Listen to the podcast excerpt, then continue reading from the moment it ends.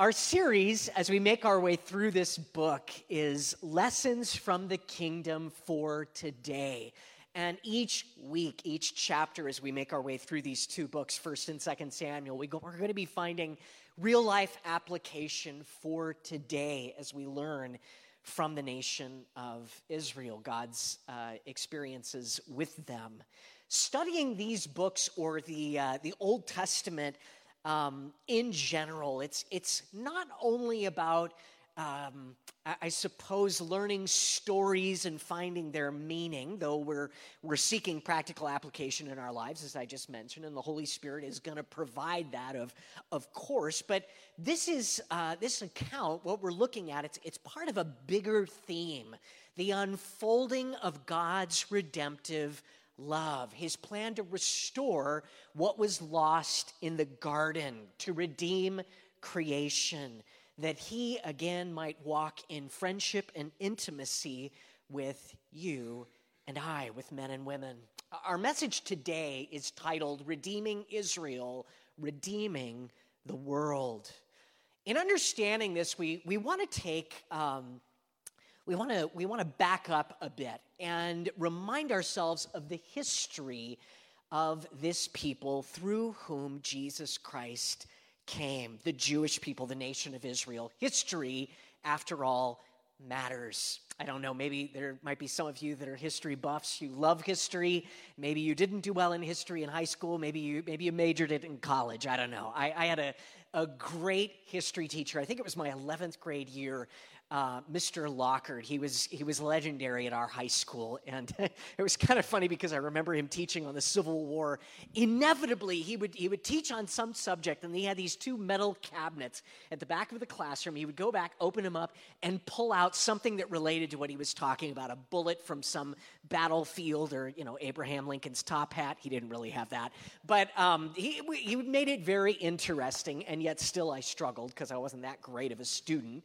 He would assign homework, and I, I would, you know, moan and complain, and, and he would chide me. I, I loved it. He, he would say, uh, free time is the devil's handiwork, Aaron, and uh, and encourage me to do my work. He loved the Lord. He was a, he was a great guy. He's home with the Lord now.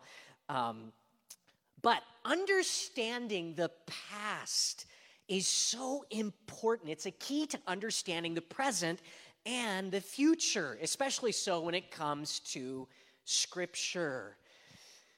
A Charles Wolfe wrote the following, which will sound familiar. Those who don't study the past will repeat its errors. Those who do study it will find other ways to err. I like that. It was Doctor A T Pearson who stated that history is his story. You know, we see in our present experience today in our own nation, uh, many who are suffering from a lack of understanding history.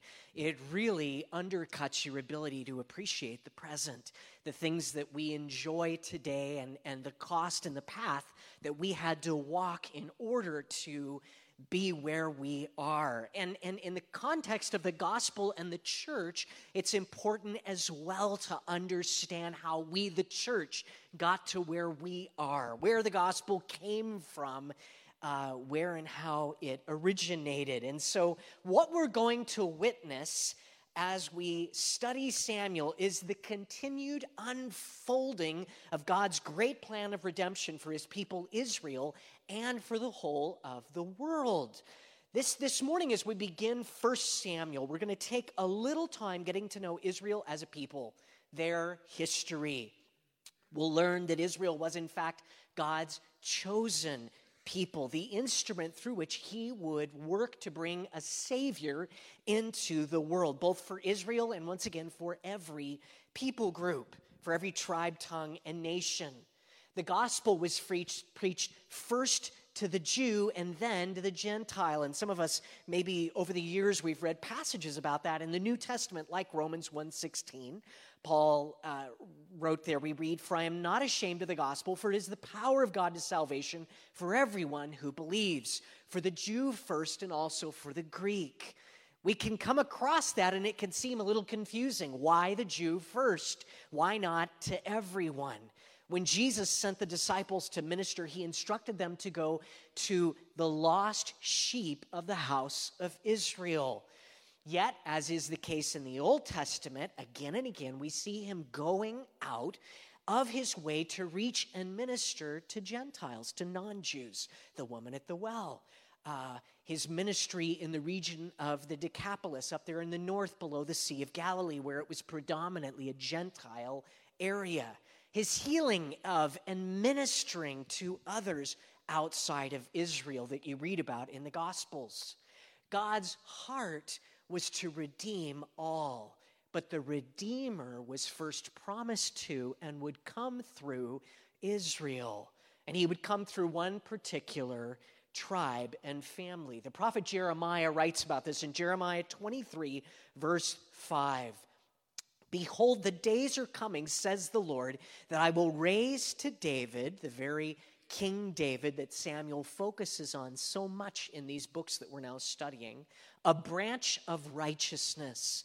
A king shall reign and prosper and execute judgment and righteousness in the earth. In his days, Judah will be saved and Israel will dwell safely. Now this is his name by which he will be called, the Lord our righteousness, or Jehovah to Tsidkenu. The Messiah, the Anointed One, the Savior, would come from the house and lineage of David. In First Samuel, we're, we're eventually introduced to this king, and we find Israel moving from a stage in their history in which they were ruled by judges to a monarchy. And so if we were working chronologically through the Bible, we would read Judges first and then First Kings. First Samuel is a record of that time, that, that transition and the beginning of the kings of Israel. In fact, uh, there is a special emphasis on King David, who will become the beginning of the family line of Jesus Christ. forty-two generations later, Jesus will come after David. Matthew writes of that in chapter one, verse one. It opens up the book of the genealogy of Jesus Christ, the son of David. Verse seventeen, so from the generations from Abraham to David are fourteen generations. From David until the captivity in Babylon are fourteen generations. And from the captivity in Babylon until Christ are fourteen generations. So as we study Samuel, we're studying the history of salvation. In many ways, it's, it's the record of the origins of our salvation, at least an important part of the story. Now, briefly, as we move into this book, uh, let's remind ourselves we're going to of, of a few details regarding Israel and the Old Testament. And before we begin, we're going to pause and pray real quick, because I know some of you are not fans of history, so we're going to pray God gives you a hungering and thirsting after not just righteousness, but Israel's history. So let's pray now and we'll dive in, all right? Father, we thank you for your word, and we ask that you'd make it come alive to us, your people, Lord, that you'd speak to us. We thank you, God, that here in our present experience in the year twenty twenty-two, on October the whichever it is, fifteenth or sixteenth, I can't remember now. But Lord, you put in place a, a, a plan, God. Before the foundation of the world, you chose a people through whom would come your Son, the Messiah, that we who are listening right now might be saved, redeemed, that you might lift our feet from the miry clay and set them on the rock. God, we pray that you would speak to us, that you would encourage us as we, as we look to Israel and see a reflection of ourselves. God, because your patience and your persistence with them speaks to the grace and mercy you extend to us. We pray that you would fill this time now in Jesus' name. Amen. Well, before we get into Samuel, we're going to take Israel's uh, sort of this, this Uh, contextual look at Israel in three parts. Context is important. When we study the Bible, we're careful to do that as we as we move through books and, and verses. We like to understand what's the context? What is the author talking about? We we don't want to uh, do what's called um, eisegeting, which is imposing a meaning on the text. We want to exegete. We want to pull from it what's actually there. And in order to do that rightly, we need to understand the context. What's being spoken about? And so really we want to do this for the whole of the book of Samuel by looking at some history of Israel. So first of all, a recap of Israel's history.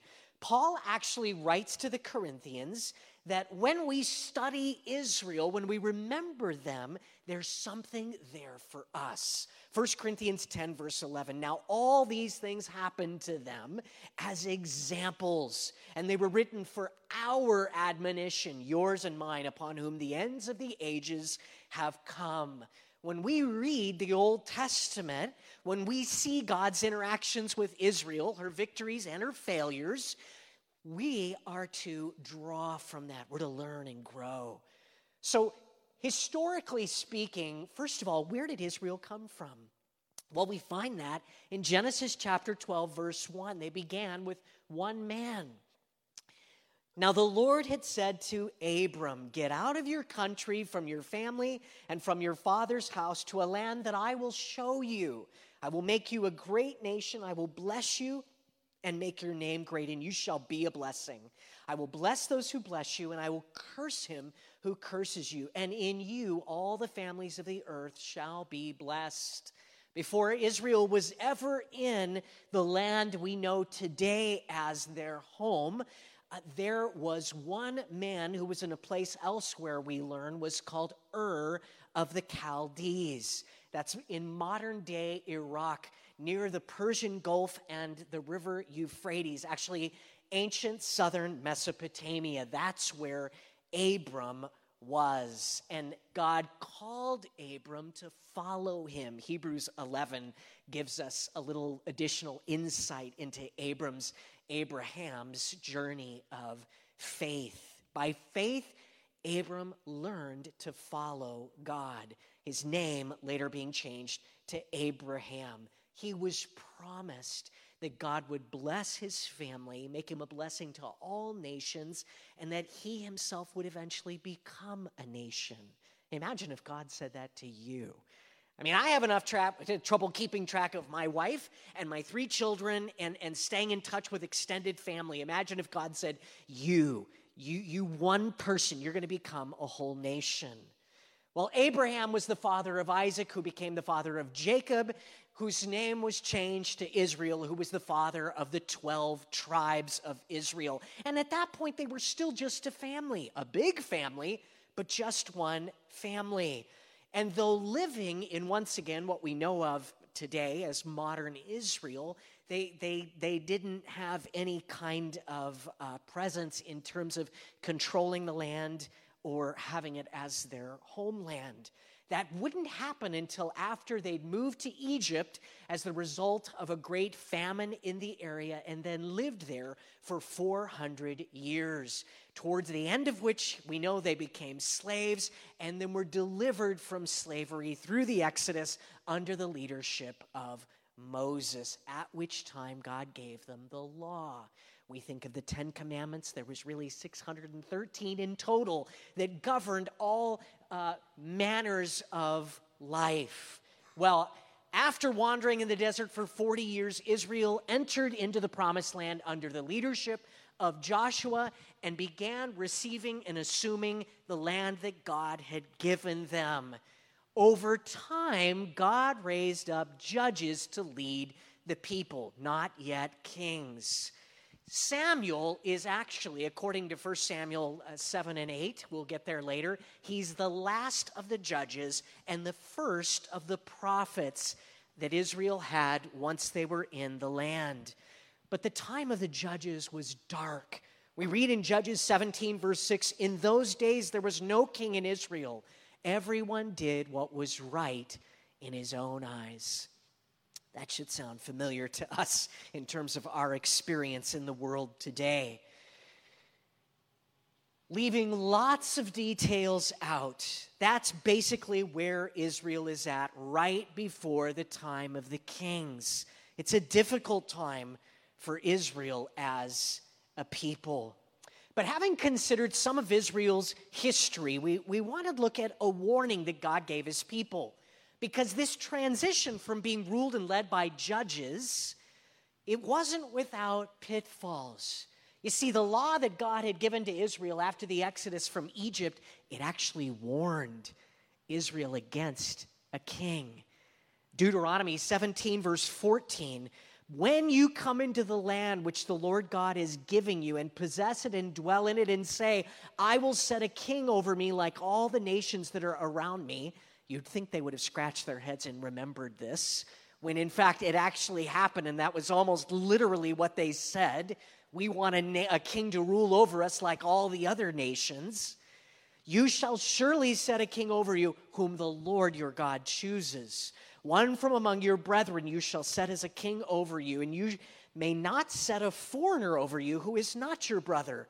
But you shall not, he rather, shall not multiply horses for himself, nor cause the people to return to Egypt to multiply horses. For the Lord has said to you, you shall not return that way again. Neither shall he multiply wives for himself, lest his heart turn away, nor shall he multiply great, uh, rather, silver and gold for himself. We'll pause here for a moment. Some of us are glossing over, going, okay, what are we talking about here, Pastor? Multiplying horses and going to Egypt. What does this have anything to do with today? Okay, barely a week goes by where I don't see an article in the news talking about who somebody who went to Congress and, and never held a job in, in the public or, or, or rather the private sector, and yet now somehow they're a multimillionaire. How did that happen? That's what this is talking about. He's saying, I don't want them multiplying horses and wives and money. They shouldn't be in it for that. They should be there to serve God and serve the people. That's what's being spoken of here. Also it shall be when he sits on the throne of his kingdom that he shall write for himself a copy of this law in a book from the one before the priests and le- the Levites. Imagine if when a man or a woman was elected to high office, president of the United States, they had to copy word for word the Bible. Let's just say the first five books, the, the law, the books of Moses, Genesis, Exodus, Leviticus, Numbers, Deuteronomy. Imagine if they had to do that, and then they were to read it all their days. And it shall be, verse nineteen, and he shall read it all the days of his life, that he may learn to fear the Lord his God and be careful to observe all the words of this law and these statutes, that his heart may not be lifted up above his brethren, that he may not turn aside from the commandment to the right hand or to the left, and that he may prolong his days in his kingdom, he and his children in the midst of Israel. What a difference it would make for any king over Israel to actually do what the law, the word of God, said. To live and, and do justly and walk humbly before God, to be careful not to amass wealth to themselves, to have a handwritten copy of the scriptures that, that he would study all the days of his life. Some of you have, have read and studied First and Second Kings, First and Second Chronicles. You, you are familiar with the Old Testament and where this story is going. How much pain would have been Uh, spared Israel and her rulers had they simply done what the law of God said. And it's important that we understand this before we make our way into Samuel and are introduced to the nation's leaders in the coming weeks. How much pain would we save ourselves if we would be not hearers only, but doers of the word, if we would be students of God's word and purpose in our hearts, Lord, that I would live and do these things. Finally, in looking to establish a little bit of a, a recap, a review of the history of Israel, we want to reflect on God's promises to them as a people. God, God had a very special purpose for Israel, and one of the promises given by God came, would come later through the prophet Jeremiah. We looked at this passage recently in our Hope in the Valley series, but it was a word given specifically to Israel in the midst of God's judgment and discipline against her for centuries of sin and rebellion. Sadly, uh, it would be four hundred plus years after where we're starting in Samuel right now, that the people had so persistently and consistently not obeyed God's law, and the kings had led them so far from God's heart and mind that he finally had to judge them, and they were led captive uh, to Babylon as prisoners. Well, during that time, Jeremiah had a word of hope for the people, Israel. Even though the Assyrians actually had taken the northern tribes earlier and taken them away as captives, the Babylonians took the southern tribes, but even though they'd been judged in such a severe way for having disobeyed God so thoroughly, even still, God was committed to his people. And a point that I'll make again is, among other things, one of the reasons that understanding Israel's history is important is because when we see God's faithfulness and his commitment to Israel, who again and again and again disobeyed him, it encourages us. Because how many times do we imagine, surely God can't forgive me again? He must be exasperated with me at this point. I, I think God's given up on me. No, go back and look at Israel and remind yourself of his commitment and his faithfulness to his covenant people.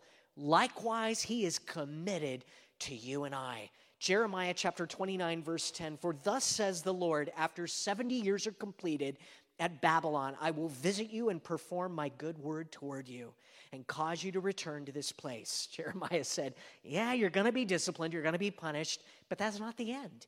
In seventy years, God's going to start over again, and he's going to bring you back home.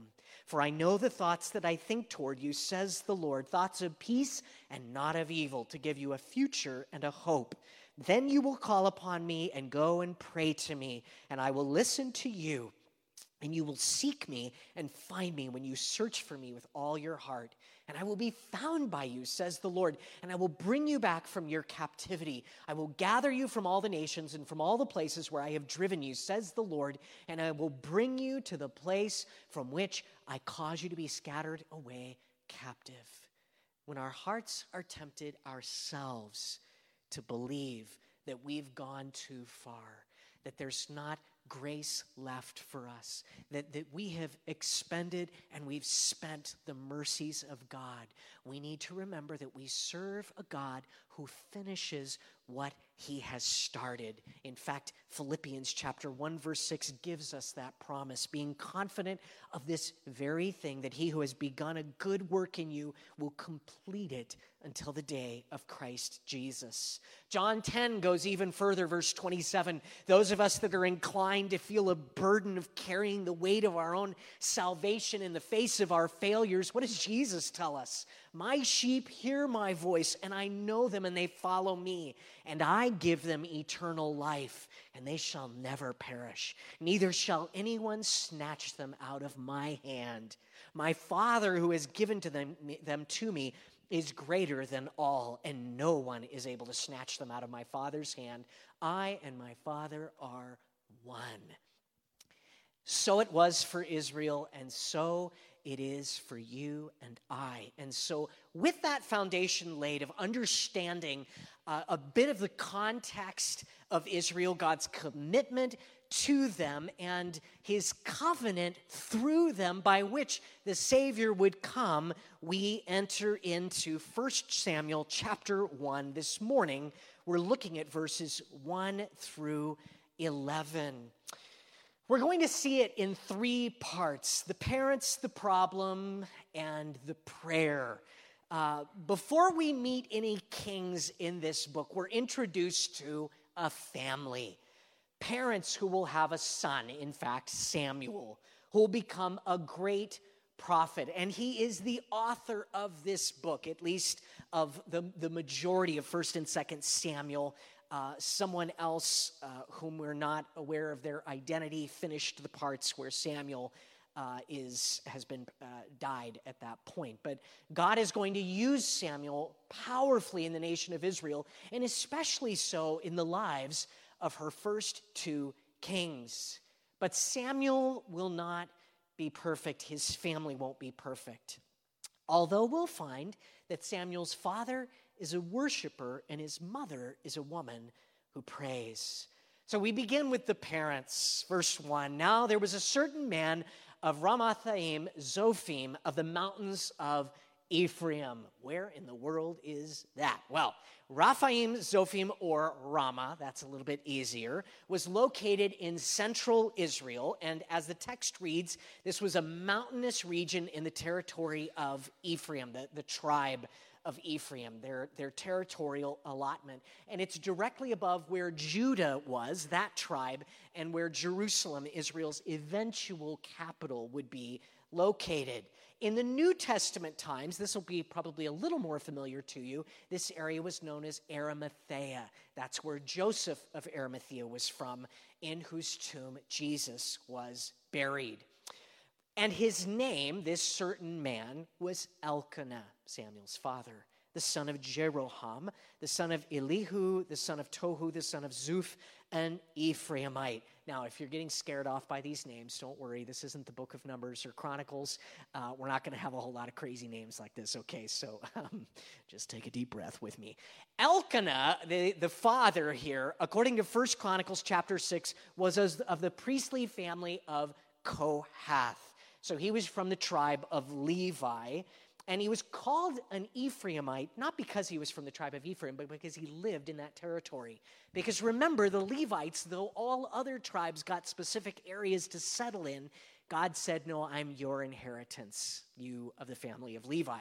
And so they were spread all over Israel. Verse two, and he had two wives. So uh, so here, if we need a little scandal or things to get interesting, we'll get, we get a little... Um, Little O C Israel housewives going on here.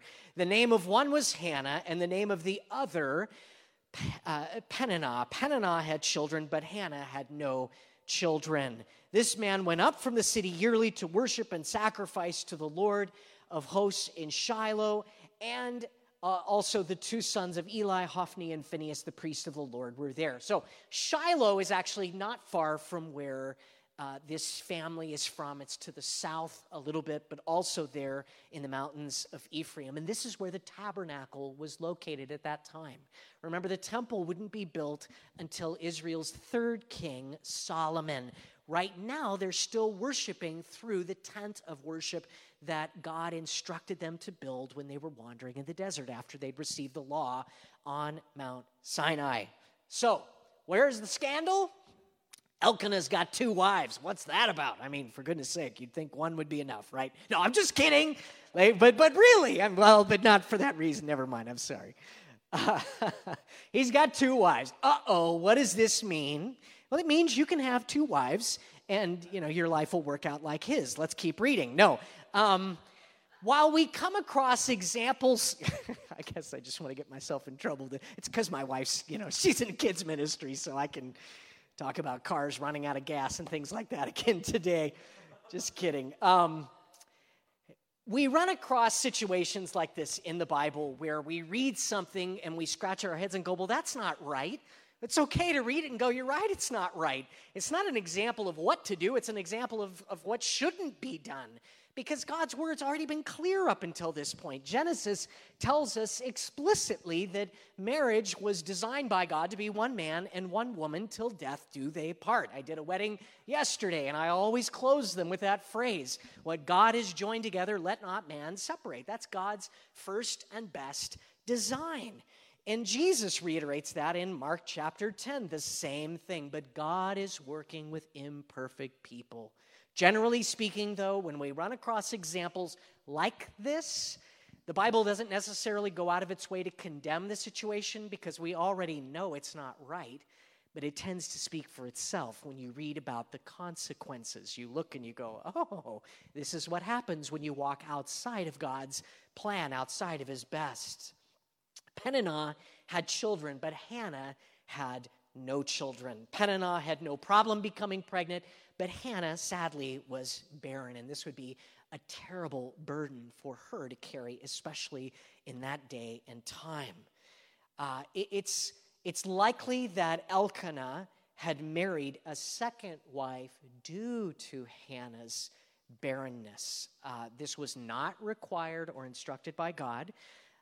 Han- uh, Elkanah probably chose not to trust God in this area and was seeking to fix this on his own. In fact, it may have been like Sarah and Abraham. Remember, they couldn't conceive children, and she went to Abraham and said, go into my maidservant Hagar. And Abraham said, sounds good to me. And along came Ishmael, right? And we know how that story goes if you've studied the Old Testament. It caused massive problems on a tectonic scale. Well, it's likely that this is the same sort of situation, and I'm sure none of us can relate to trying to solve our problems on our own apart from trusting and seeking God. Remember, there's things we can learn here from Israel's failures and missteps. Verse three, this man went up from his city yearly to worship and sacrifice to the Lord of hosts in Shiloh. Also the two sons of Eli, Hophni and Phinehas, the priests of the Lord, were there. It's interesting because the Lord of hosts, that name and title for God is used here, and it's the first time in Scripture that we read this, the first of, of what will be hundreds of times going forward. This is the idea of him being the Lord of armies, the host of heaven, and Lord of the angelic hosts.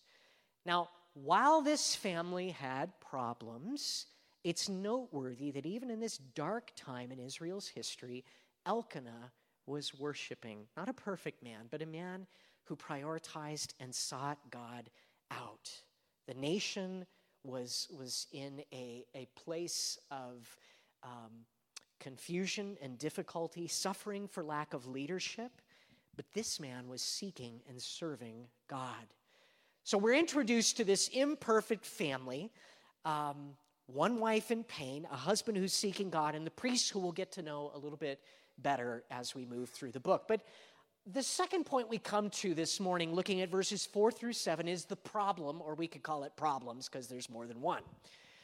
Verse four, and whenever the time came for Elkanah to make an offering, because he would do this on a regular basis, he would give portions to Peninnah, his wife, and to all her sons and daughters. But to Hannah he would give a double portion, for he loved Hannah, although the Lord had closed her womb.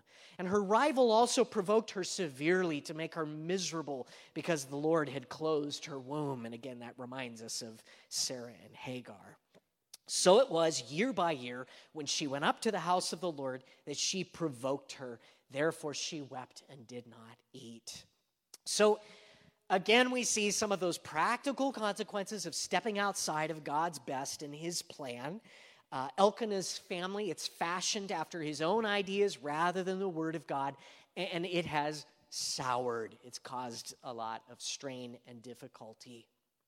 Elkanah is trying to resolve that pain and, and comfort his wife Hannah, who he appears to love uh, more and likely loved first in, in this family.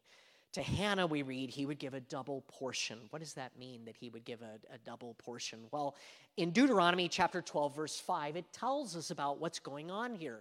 We read, but you shall seek the place where the Lord your God chooses out of all your tribes to put his name for his dwelling place, and there you shall go. Wherever the tabernacle, or later the temple, ends up, seek it out. That's where you're to worship and offer Uh, sacrifices. There you shall take your burnt offering, your sacrifices, your tithes, the heave offering of your hand, your vowed offerings, your freewill offerings, and the firstborn of your herds and flocks. And there you shall eat before the Lord your God, and you shall rejoice in all to which you have put your hand, you and your households, in which the Lord your God has blessed you. We talked about this not long ago, but worship for the children of Israel, at least a portion of it, was, was in some ways like a barbecue, because there was a part consumed and received by the Lord. There was a part given to the priesthood uh, for their, their care and needs, and then the people themselves partook of a portion, sort of like communion, how we partake in this meal that Jesus has invited us to. Well, in, in this case... In this case, uh, Elkanah has made the offering, and the portion that has come back to him for his family, because it was a large family, so he'd be making a lot of offerings. He would give what was right for Peninnah and her children, but then he would give twice as much for Hannah as a way of favoring her and showing her his love. And to help compensate for the pain in her life, Peninnah's mocking and just the grief of being uh, without child. Well, lastly, we come now to the prayer. We'll talk more about this next week, but what we find here is that Hannah, in her pain and desperation, chooses to turn to God and to cry out to him for help. Then Elkanah, her husband, said to her, "Hannah, why do you weep? Why do you not eat, and why is your heart grieved? Am I not better to you than ten sons?" Now, every married woman or woman who's you know been in some kind of relationship with a man that frustrated her, um, you can relate to this on some level, and men, you probably can too. Because typically, oh, maybe you're better than me, but okay, we'll just say sometimes, instead of listening, instead of uh, comforting or or uh, just listen, yeah, yeah, yeah, whatever it is we're supposed to do, um, we, we want to fix it, right? And, and you know, Elkanah is saying to Hannah, you know, what's wrong? What's bothering you? You know what's wrong and what's bothering her. You know what's upset. And then the classic line, "Am I not better to you than ten sons?" And I don't know if she rolled her eyes at this point, like, you know, yeah, you're you're great, all right? And she, I'm sure she did love him, but it's like that's beside the point. That that isn't helping right now. That's you, you can't fix this in that way, you know, by giving me, you know, the barbecue's great and all, but it's not resolving these dip, deeper issues, this this grief in my heart of of not being able to bear a child, a son for your uh, for your name and for posterity.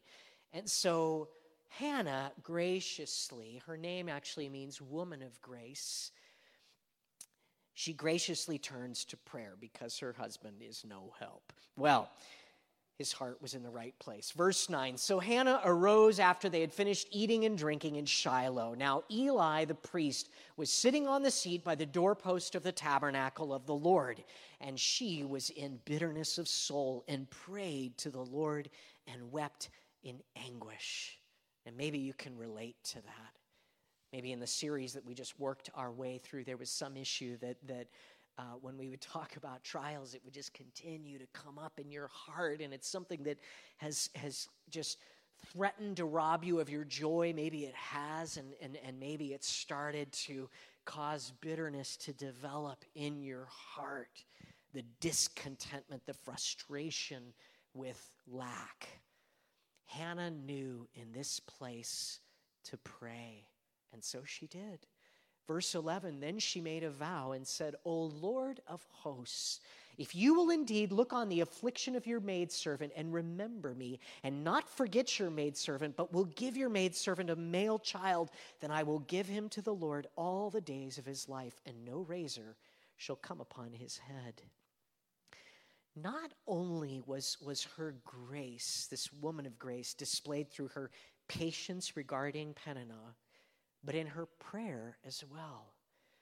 Though, though wrestling with bitterness, Hannah developed a sweetness in her devotion and her trust in God. Her sorrow over being childless, it, it wells up within her and overflows in this prayer that she, that she pours out before God. Now, Uh, we're going to learn more about this next week. We're just getting the front end of her prayer to the Lord. But suffice it to say, her response, it's a healthy one. And she's an example for us. I think it's interesting because a lot of the times when we want something, we may be desperate in prayer, but how often do we say, "Lord, if you give me this thing, it's yours. I'll give it back to you." No, no, I want it from me. You know, the, the Jaguar, Lord, you're not going to use it anyway, so I'll take care of it for you, all right? I'll wax it. I'm not praying for a Jaguar, don't worry. Um, but we do have a little selfishness sometimes in our prayers. James speaks to that, doesn't he?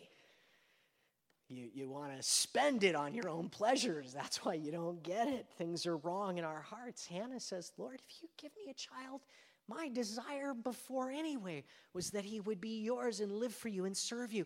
And I'm committing to that. He'll be yours. He'll, he will be, you will be glorified through his life." Hannah's goal was not, wasn't selfish. Wasn't, I want a child for me, for my family.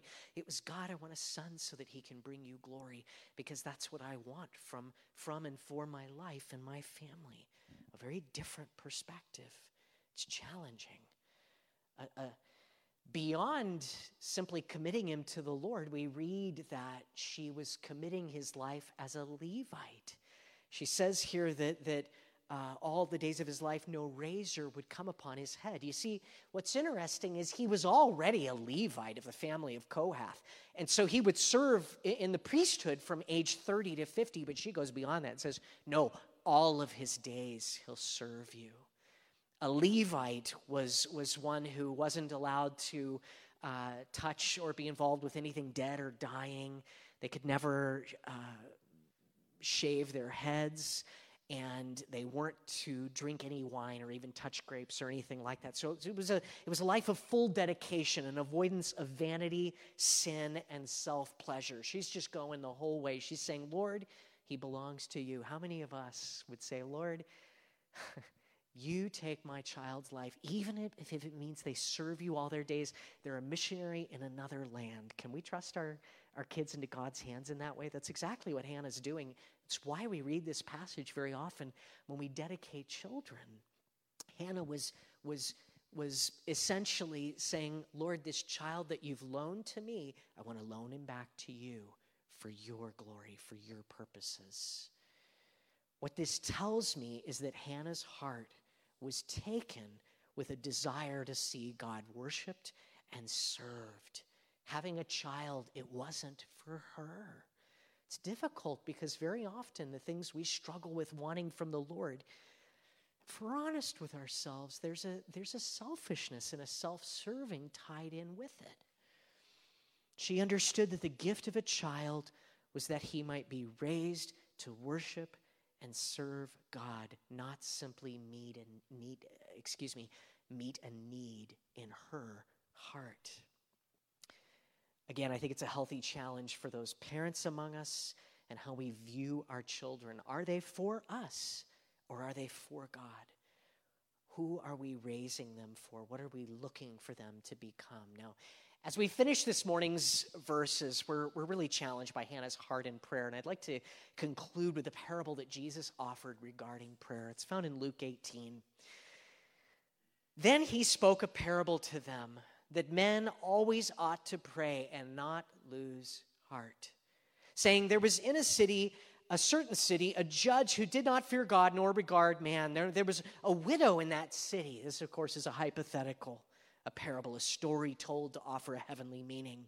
And she came to this judge and said, get justice for me from my adversary. And he would not for a while, because remember, he didn't fear God or regard man. But afterward, he said within himself, though I do not fear God nor regard man, yet because this widow troubles me, I will avenge her, lest her continual coming in, her, in it, she weary me. She's wearing me down. Then the Lord said, considering this unjust judge who responds to this widow, not because he's a good judge, but because she was, frankly, a little bit annoying, Jesus says, hear what the unjust said. Shall God not avenge his own elect who cry out day and night, through though uh, he bears along with them? I tell you that he will avenge them speedily. Nevertheless, when the Son of Man comes, will he really find faith on the earth? Jesus uses a negative example to teach the positive. He says, if this is true in a worldly, secular, negative sense, worst case scenario, how much more does your Father want to hear your prayers? How much more does he want to answer when you cry out to him? On the path to Israel's redemption, desperation would be met, resulting in a mother crying out to God in faith. And it would be her son, Samuel, who would help to call Israel to trust and follow God, who would anoint kings and light the way to God's purpose and calling for the nation. And one day, hundreds of years later, through the second king's family, and would come the promised Messiah, who would bring salvation and redemption not only to Israel, not only to the world, but to you and I, individually seated here this morning. Israel's story is one of hope. Israel's story of redemption is not for them only, but it's for the world and it's for you and I. Let's stand as we close our time in prayer. Father, we thank you for your word this morning as we are reminded of your great plan of redemption and salvation, God, that began with choosing one man, Lord, and, and ended with salvation being offered to the world. Lord, I pray that as we make our way through this book, you would cause, Lord, a fresh wonder in our hearts to expand as we reflect on your commitment, God, and your covenant, Lord. Thank you, Father, that, that it is weighted on your strength and ability to keep your promises, not on ours, not on our faithfulness. Help us to trust you, Father. Help us to worship when it's hard. Help us to pray when we're tempted to become bitter. God, that we would see that sometimes you bring unbelievable answers, Lord, through our prayer in the difficult and painful places. God, that sometimes those, those answers that come after barrenness, Lord, are the means of changing the world. We want to trust you in that way in our lives today. Let's do that now in Jesus' name.